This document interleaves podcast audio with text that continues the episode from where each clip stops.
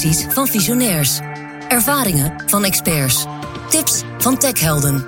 Dit is T N O Insights. Wij praten met T N O-experts over hun vak en de maatschappelijke vraagstukken waar zij aan werken. Hoe maken zij werken gezonder? Versnellen zij de energietransitie? Houden zij onze steden leefbaar? En helpen zij bij het beter beschermen van onze militairen? Dit is T N O Insights. Je luistert deze podcast waarschijnlijk op je telefoon, je tablet of je laptop.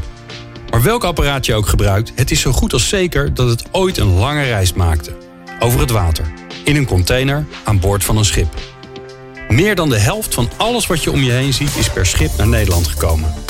Wereldwijd gaat er ieder jaar een enorme hoeveelheid aan goederen, ruwe materialen en mensen over zee en rivieren van A naar B. Ouderwets voorgedreven door stookolie of diesel. Maar net als de rest van de wereld zal de scheepvaart een manier moeten vinden om te verduurzamen. En dat is makkelijker gezegd dan gedaan. Hoe maken we schoon schip op het water? In deze podcast praten we over de verduurzaming van de scheepvaart. We kijken door de ogen van T N O naar het duurzame en schone schip van de toekomst. Zie jij het voor je? Join the innovators. Let's go. In de studio zijn Jorrit Bergsma, hij is onderzoeker duurzame scheepvaart bij T N O. En zijn collega Jorrit Harmsen, onderzoeker duurzame logistiek bij T N O. Mannen, welkom. Dankjewel. Dank. Ja, laten we maar eens even beginnen met de vraag. Uh, waarom, ver, ver, waarom gaat er zoveel over het water? Ja, ik uh, denk dat er heel veel uh, op dit moment uh, internationaal wordt uh, geproduceerd. Dus een heel groot gedeelte van wat wij uh, hier in Nederland uh, gebruiken, dat wordt in China gemaakt. Of uh, dat komt uh, oorspronkelijk van landbouwlanden in uh, Brazilië. En dat moet allemaal over water uh, naar Europa. En uh, nou ja, Nederland is een hele grote uh, mainport erin. Dus de Rotterdamse haven, maar ook de haven van Amsterdam.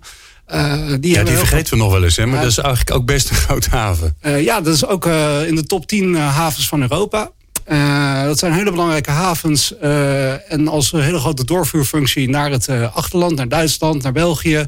En uh, ja, daarmee heeft uh, Nederland ook een hele belangrijke functie in, uh, in het maritieme. Ja. En als we nou kijken naar zo'n vrachtschip, hè, zoals we dat nu kennen, waarom is dat zo, juist zo geschikt voor vervoer, Jorrit? Ja, wat je ziet is dat zo'n schip, dat is heel groot. Het is relatief makkelijk om een groot schip te maken en dus ook die goederen efficiënt van A naar B te brengen. Ja, dan de groot, dan denk ik, hoe groot is groot? Ja, groot is dan echt driehonderd, vierhonderd meter, uh, duizenden en duizenden containers. vierhonderd meter, dat is, dat is vier voetbalvelden, toch? Dat is vier voetbalvelden, ja, ja. En dan zie je dus dat er duizenden containers, stel je voor dat je al die vracht achter, achter elkaar zet, dan heb je gewoon een kilometers lange file op de weg staan. En, ja, want een vrachtwagen heeft in de regel een, ongeveer één container. Ja, één, één à soms twee, twee. Inderdaad. Ja, ja precies. En, en je ziet dat daar gewoon de schepen enorm veel in één keer van A naar B kunnen brengen. Dus ook heel erg efficiënt is, ook qua energie. Alleen toch uh, moeten ze nog een stapje zetten om echt duurzaam te zijn. En echt duurzaam die goederen van A naar B te brengen. Zodat wij als consumenten uiteindelijk ook kunnen zeggen dat wij een, een groen product in ons, in ons huis hebben staan. Ja, maar je zegt eigenlijk is het relatief uh, goed... Uh, gaan ze goed om met energie, relatief gezien. Ja. Alleen ja, de manier waarop ze die energie uh, ver, verbranden in de motoren, daar, daar moeten we nog een hoop aan gaan doen. Exact, exact. Het is echt, wat er wordt verstrookt, dat, wordt, dat is echt nogal vervuilend. Uh, maar de hoeveelheid energie die wordt verbruikt om goederen van A naar B te brengen, dat gaat relatief uh, efficiënt. Ja. En dat is de juiste stap die we nu moeten gaan zetten, is zorgen dat wat we uitstoten, dat het eigenlijk gewoon... En wat is er nou zo, wat is het meest vervuilend aan zo'n schip? Eigenlijk heb je, de, je hebt natuurlijk verschillende typen emissies. Dus je hebt uh, C O twee, je hebt zwavel, N O X. En het is echt het verbrandingsproces van, van de diesel. En dat is vaak, de diesel is, is stookolie. Dus het, het restproduct van, van de oliën. En uh, wat we daarin zien is dat er eigenlijk heel veel echt eindproducten worden verwerkt in die olie. En uh, als je dat verbrandt, komt dat ook in de lucht. En daar hebben we de afgelopen jaren al heel veel stappen in gezet om dat iets schoner te maken. Maar eigenlijk zijn we nu toe aan de volgende stap. En dat is echt wat je erin stopt ook relatief groen is. En niet alleen uh, aan de achterkant van het uh, proces daar een sapje in zetten. Ja. En, um, Jorrit, hoe komt het nou? Hè? Want wij kennen natuurlijk in de verduurzaming, uh, zien we het om ons heen, dat er al heel veel gebeurt en gebeurd is. Hè? Uh, nou, laten we maar kijken naar de emissies die er uit auto's komen of uit vrachtwagens. Daar zijn allerlei regels voor ge- geweest. Er zijn stapjes in gemaakt. Waarom is dat nog niet heel erg in die scheepvaart gebeurd? Uh, ik denk dat het heel erg te maken heeft met het uh, internationale component. Uh, dus wat je ziet uh, als je het hebt over uh, stikstof, als je het hebt over fijnstof. Dan is de afgelopen jaren uh, door Europese regelgeving heel snel gegaan in uh, de vrachtwagens en in de personenauto's. Uh, wat je ziet is dat uh, ja, scheepvaart, dat is echt mondiaal. En dan moet ook op mondiaal niveau afspraken worden gemaakt. En dat gaat gewoon een stapje langzamer. Uh, maar wat je ziet is dat uh, een paar jaar geleden... dat daar heel, uh, echt een hele grote stap voorwaarts is gezegd. Dat uh, uh, de I M O, dus de, de Internationale Maritieme Organisatie... dat die heeft gezegd van nou, we gaan gewoon in twintig vijftig... Uh, de emissies door de helft uh, uh, doen... ten opzichte van wat het ongeveer nu is. En dat is een stap uh, voorwaarts waardoor iedereen ook... ja, Uh, energie heeft gekregen om dat met elkaar aan te bakken. Ja, maar laten we wel zijn, de doelstelling is nu al veel, veel uitgebreider natuurlijk met z'n allen. Hè? De doelstelling is... bijna naar nul in tweeduizend vijftig. We moeten bijna naar nul in tweeduizend vijftig. Dat is een enorme opgave. Al, uh, dat is het al heel erg voor de personenauto's. Uh, en dat is het helemaal voor het maritieme. Um, dus ja, de vraag is, kom je helemaal tot die nulgrens? Maar ik denk dat er echt nog een behoorlijke stap ook in het maritieme gemaakt kan worden. Ja. Is, is er een alternatief voor? voor hè? Wat is de concurrent van, uh, van, uh, van vervoer via de scheepvaart? Nou, de enige alternatief die ik me daar kan voorstellen is dat we alles weer lokaal gaan maken. Uh, dus wat je, wat je zou kunnen bedenken is dat uh, nu heel veel in China wordt gemaakt en dat weer over... de zee wordt vervoerd naar Europa. En het enige alternatief die je ziet voor, uh, voor die grootschaligheid... is als we weer zeggen van nou, we gaan het weer lokaal in, uh, binnen Europa maken. Dat, dat lijkt ja. een enige oplossing. Ja, want via de lucht, dat is hem sowieso niet. Ja, via de lucht, dat, uh, dat is nog een stuk vervuilender dan als ja. je het via het water doet. Trein? Uh, trein kan, maar dan ja, om die volumes te halen... dat lukt je nooit met uh, alleen maar het, de, het ene spoorlijntje... wat nu tussen uh, China en uh, Europa is. Ja, het. Daar uh, kan je, dat wordt een hele drukke Orient Express. Dat, dat, wordt, een, uh, dat wordt een soort hyperloop. Dat uh, wordt een continue stroom van containers. Dat gaan we niet redden. Nee, nee nou ja. ja dus uh, de scheepvaart verduurzamen. We hebben het over de, het vrachtverkeer vooral gehad. Dat zijn niet de enige schepen die we hebben... Um, uh, help ons even, Jorrit. Uh, uh, welke schepen moeten we nog meer aan denken die, ja, die voor die verduurzamingsuitdaging staan? Ja, juist in Nederland zijn we eigenlijk heel goed in de complexe schepen. Zowel qua scheepsbouw als qua uh, de schepen die wij uh, in, in ons bezit hebben als Nederland als het ware. Die we inzetten. Waar je ook aan moet denken bijvoorbeeld is offshore wind. Een heel belangrijke plek waar duurzame energie vandaan komt. Iets wat we enorm hard zien groeien naar tientallen gigawatts. Dus ongekend veel energie die daar vandaan moet komen vanaf de Noordzee.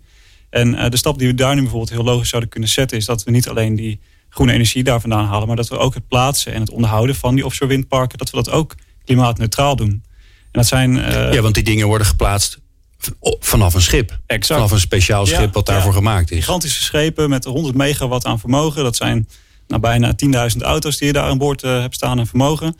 En dat is gewoon een grote stap als je dat ook klimaatneutraal zou kunnen inzetten. En um, dat zijn we nu bijvoorbeeld aan het verkennen van ja, hoe, hoe moeten we dat dan doen? Welke stapjes moeten we zo- zetten?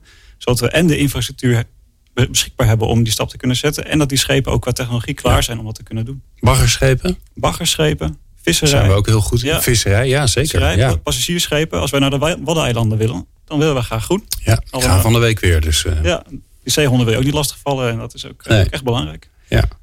Hey, even voordat we naar, naar de mogelijke oplossingen gaan... dan gaan we even kijken naar um, waar hebben we het over.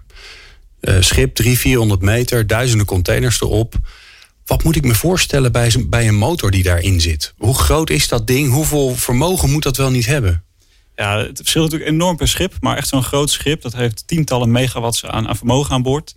En dan moet je voorstellen dat een motor net zo groot is als een heel huis. Dus je, je kan echt meerdere trappen oplopen op de motor...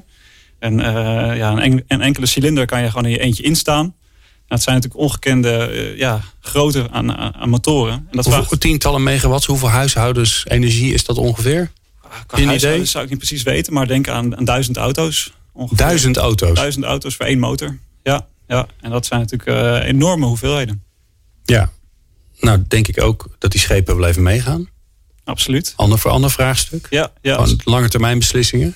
Ja, dus die, die schepen gaan een jaar of dertig mee. En dat betekent ook dus dat de, de, de keuzes die je nu moet maken... ook voor dertig jaar mee moeten gaan. En dat is een van de grootste onzekerheden die er nu is voor, voor de maritieme sector. Welke keuze maak je nou? Welke energiedrager? Ga je waterstof, batterijen, elektrisch? En hoe zorg je nou dat het voor de komende dertig jaar goed is? Ja. En, en om dat te doen proberen wij dus ook die, ja, de partijen daarin te ondersteunen... met het onderzoek wat wij doen op dat vlak. Van wat is nou een goede motor? Wat is nou een goede batterij, uh, elektrische oplossing? om daar de, de partijen en de markt in te ondersteunen in die keuzes. Ja, ik denk dat een ander heel belangrijk aspect daarbij is. Uh, wat je nu ziet uh, bij het uh, wegvervoer is dat je al heel veel uh, oplossingen al, al hebt. Dus dat er al een aantal oplossingen heel erg zijn uitontwikkeld. Uh, voor de auto's zijn er al, uh, zijn al heel veel elektrische varianten op de markt. Er is al heel veel concurrentie.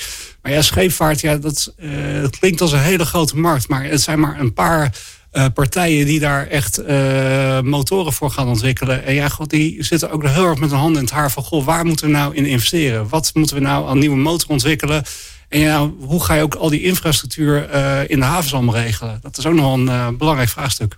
Ja, de, de, daar, daar komen we zo op, want die vind ik wel heel interessant. Laten we eerst even verkennen... oké, okay, die, die motor zoals die er nu is, waar die stookolie in gaat... dat moet anders. Betekent dat dan dat er iets heel nieuws in moet... Ja, dat betekent dat bijvoorbeeld uh, waar de energie vandaan komt. Dus dan ga je echt naar, naar waterstof, dan ga je naar groene methanol uh, of een mengsel daarvan. Uh, en en dat, dat zijn echt hele nieuwe, nieuwe energiedragers. En dat, dat verandert echt het verbrandingsproces van die motor. Ja. En om dat veilig te kunnen doen, is daar flink wat ontwikkeling voor nodig. Om, dat, om die stappen te kunnen zetten. Ja, waterstof is gas, hè? Dus dat is ja. al anders. Waterstof is een gas, dus dat is anders inderdaad. Methanol heeft een andere verbrandingstemperatuur. Dus dat wordt al dat ontbrandt al veel eerder. Dus er komt op een hele andere manier komt die energie vrij in het verbrandingsproces. En uh, dat is iets wat we moeten begrijpen. Um, en wat een stukje ontwikkeling heeft. Maar omdat er dus maar relatief weinig schepen zijn in totaal. Denk aan tienduizenden schepen. Ten opzichte van miljoenen auto's bijvoorbeeld. Moet je die ontwikkelingskosten van zo'n motor moet je verspreiden over een minder groot aantal schepen. Dan dat je anders over auto's zou kunnen doen. En dat maakt het ook lastig. Uh, gecombineerd met de vele keuzes die we eigenlijk op dit moment nog hebben. Ja, maar ik hoor je eigenlijk zeggen er zijn eigenlijk maar twee dragers.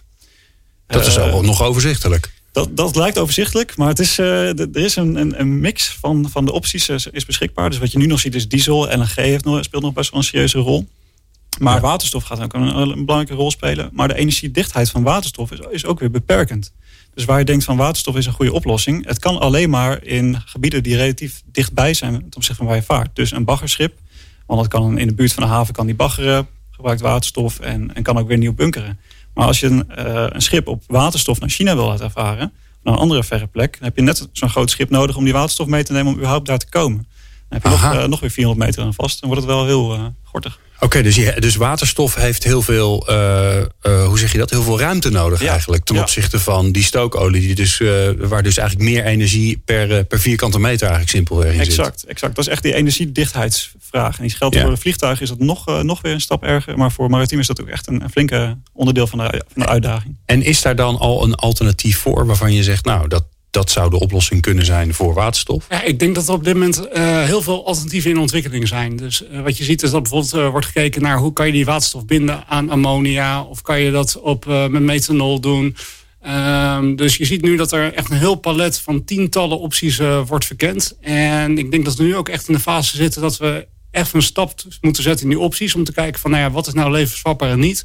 Ja, en dat we uiteindelijk weer tot twee of drie opties... komen, maar ik denk niet dat we nu uh, dat we in de toekomst eigenlijk gewoon één stookolie hebben. Dus er gaan waarschijnlijk wel verschillende opties voor verschillende typen schepen uh, uh, ontstaan. En dat maakt de wereld natuurlijk alleen maar complexer. Dat maakt de wereld heel, heel wat complexer. Ook aan ja. de, hè, want daar begon je al over, ook aan de, de logistieke kant. Want dat zo'n schip komt in een haven en die wil daar natuurlijk weer bunkeren, noem je dat geloof ik. Ja. Weer nieuwe, nieuwe, nieuwe energie de boot inladen. Die wil weer nieuwe energie in de boot laden. En dat wil hij ook steeds weer bij andere havens doen. Dus hij moet ook zeker weten dat die brandstof of die energie... ook overal in de wereld beschikbaar is. Ja, dat is een hele logistieke puzzel om dat, om dat aan elkaar te breien. Ja, en dan zit ik me nog te bedenken. Waterstof maak je... hopelijk in de toekomst vooral met elektriciteit. Ja. Want dan is de, de basis groen. Dus wind en zon zet je om in waterstof. Dan is het natuurlijk ook nog de vraag, ja, wat, wat kost het? Ja, en is het ook beschikbaar? Want uh, je, vra- je praat over een heleboel energie. Dus dan uh, betekent dat je ongeveer de halve Noordzee al vol moet hebben staan met windmolens. Wil je die, al die energie opwekken? En dan is ook alleen voor de schepen? Uh, voor de schepen, maar ook wel voor andere oplossingen. Maar ik denk, als je voor de hele mondiale scheepvaart... dan moet je echt wel de Noordzee helemaal vol hebben gezet met windmolens. Ja, en de scheepvaart is ook niet de enige die uh, naar andere opties aan het zoeken is. Dus ook de industrie uh, zoekt ook naar uh, duurzame opties. En ja, hoe je die puzzel ook legt van... welke brandstof is geschikt waarvoor... en wat moeten we waarvoor reserveren... ja, dat is nog een hele, dat is nog een hele puzzel. Ja. Nou ja...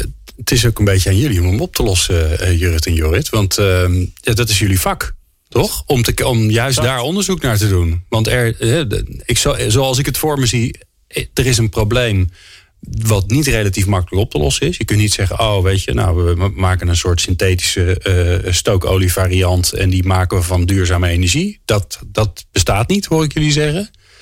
Oh, er wordt ja, getwijfeld, joh. Nou, het, het, het, het kan zeker. Dus, maar je, je, je zult zien dat het stapsgewijs opgebouwd wordt. En uh, dat ook Maritiem moet niet in haar eentje dit, dit proberen op te lossen. Het is iets wat je, wat je samen moet doen, ook met andere moda- modaliteiten. Dus de automotive bijvoorbeeld. En dan moet je stapsgewijs gaan kijken van waar is het nu logisch om te beginnen met zo'n duurzaam concept. Dus bijvoorbeeld in de Waddenzee is het heel logisch om daar uh, duurzaam te gaan varen. Het is een te controleren omgeving. Het is binnen de Nederlandse wetgeving. Dus daar kun je ook wel wat, wat uitproberen. Ja, kort dan, stukjes relatief. Korte stukjes, ja. En daar ervaring mee, mee opdoen. En die ervaring dan weer extrapoleren naar, naar andere schepen. En zo kan je stapsgewijs dat steeds verder uitbreiden. Eerst nationaal, dan Europees. En internationaal worden er genoeg andere stappen ook gezet.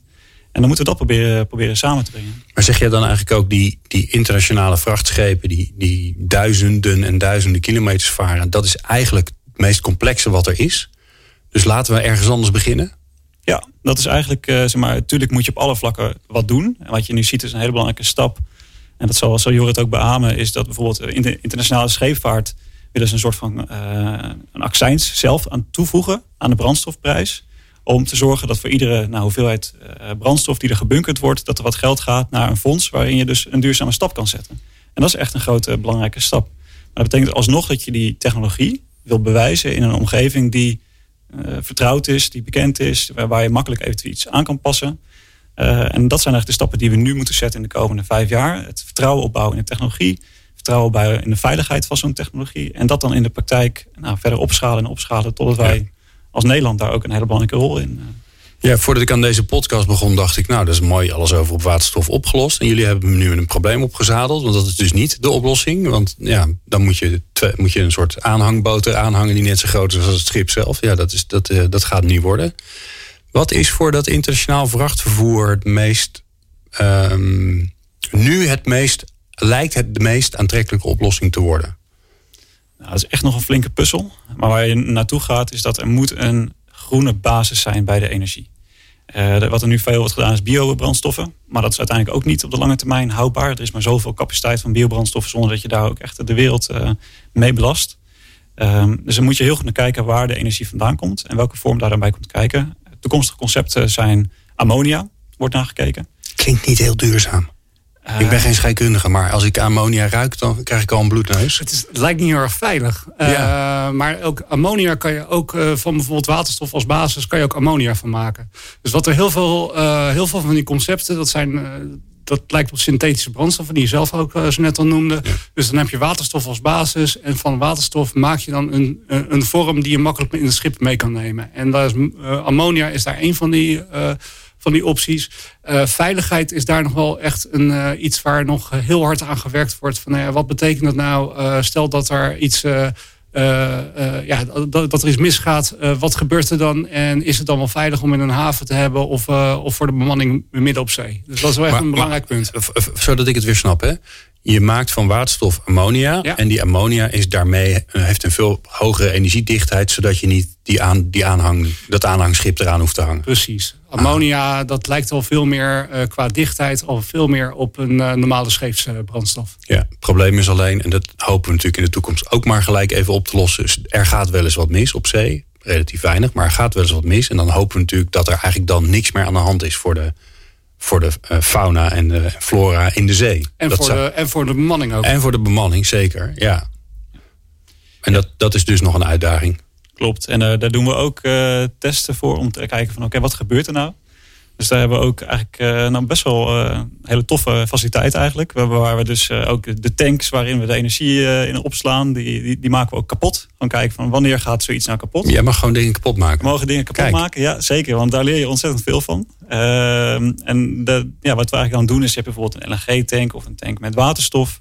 Ja, kijk maar eens wat er gebeurt als dat heel warm wordt. Ontploft het dan? Wanneer ontploft het? Uh, laat er maar eens een groot gewicht opvallen. Want stel je voor dat een container op je tank valt... zijn allemaal goed voor te stellen situaties... of dat een schip aan de grond loopt. En je moet dan wel weten wat er gebeurt.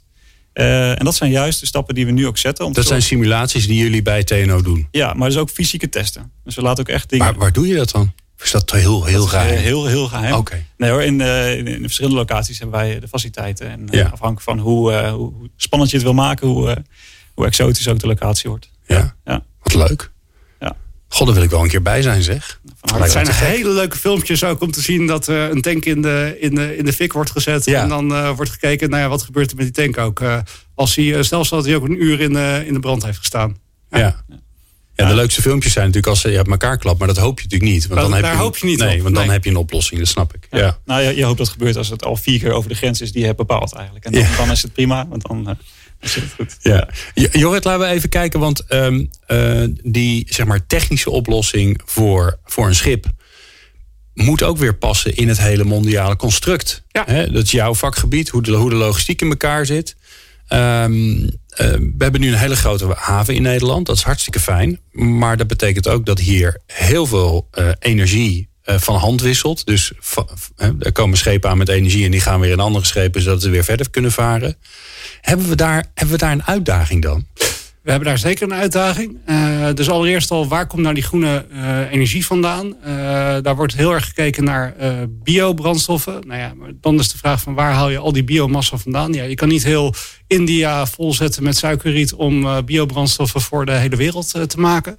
Ja, een andere, vraag, andere oplossing is uh, synthetisch. Dus dan meer via de waterstof. Nou ja, dat is al een uitdaging. Hoe, uh, hoe, hoe kom je aan al die energie? Dus dat is, uh, dat is een ja. hele grote uitdaging.